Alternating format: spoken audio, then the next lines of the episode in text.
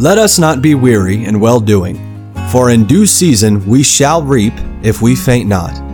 Believers have God's promise that when we faithfully obey Him and don't give up, we will enjoy the very best returns. Let the Lord encourage your heart as Joe Vasick, pastor of Northeast Baptist Church of Danbury, Connecticut, urges us to stay the course. Three words sum up God's great work of salvation as described to us in the Bible. These three words are justification, sanctification, and glorification. This is what God does for every person who puts his or her faith in Jesus Christ. And he does these things in that precise order. First, justification. Then, sanctification. And ultimately, glorification. If you've made Jesus Christ your Savior, that means that God has done, is doing, and will do these three great works as part of your salvation. Justification, sanctification, and glorification. Justification is already done. It happened immediately. Sanctification is an ongoing work. It's happening every day of your life. Glorification will happen in the future. God has justified you. He is sanctifying you and he will glorify you. Justification is complete. Sanctification is in process. Glorification is what awaits us. Justification took care of the legal details of your salvation. Sanctification is preparing you to see God. Glorification will transition you from temporal life on earth to eternal life in heaven. The moment we choose Jesus, we are completely justified. Our record is wiped clean. We will certainly sin again because we are weak, but our sins will never be charged against us again. Justification is a change in a person's standing before God. We are completely and forever made right in the eyes of the eternal judge. If you're saved, your justification is complete. It is done. Then as soon as God justified you, he immediately began the work of sanctification in your life. And he's been doing that work of sanctification every day since then. Sanctification is the process of God making you more like Jesus Christ.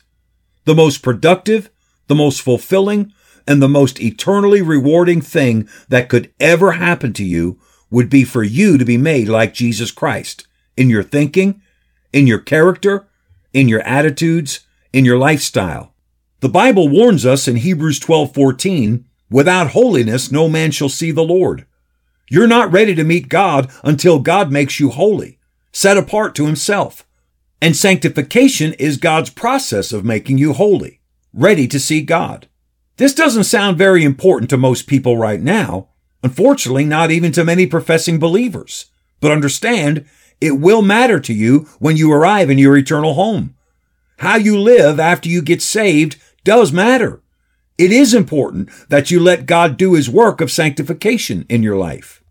Justification is the work that God did in your life in the past. It's complete. It's forever. Sanctification is the work that God is doing in your life right now, every day, transforming you, making you more like Jesus Christ as you let him. The third part of salvation is glorification, and that will happen in the future. The church age began when the Holy Spirit descended on Christ's believers at the day of Pentecost. And it will end when the Holy Spirit is taken out of this world at the return of Jesus Christ, the event the Bible calls the resurrection. The Lord himself shall descend from heaven with a shout, with the voice of the archangel, and with the trump of God. And the dead in Christ shall rise first. Then we which are alive and remain shall be caught up together with them in the clouds to meet the Lord in the air, and so shall we ever be with the Lord. That is when glorification takes place for all believers. Listen to how it's described in 1 Corinthians 15. We shall all be changed in a moment, in the twinkling of an eye, at the last trump. For the trumpet shall sound, and the dead shall be raised incorruptible, and we shall be changed. For this corruptible must put on incorruption, and this mortal must put on immortality. So when this corruptible shall have put on incorruption, and this mortal shall have put on immortality, then shall be brought to pass the saying that is written, death is swallowed up in victory. O death, where is thy sting? O grave, where is thy victory? When Jesus returns to take his people to be with him, we will immediately lose these broken down, tired, flawed, sinful, fleshly bodies of ours and take on a resurrected body. Let's tie it all together by going to 1 John 3. Abide in him, that when he shall appear, we may have confidence and not be ashamed before him at his coming.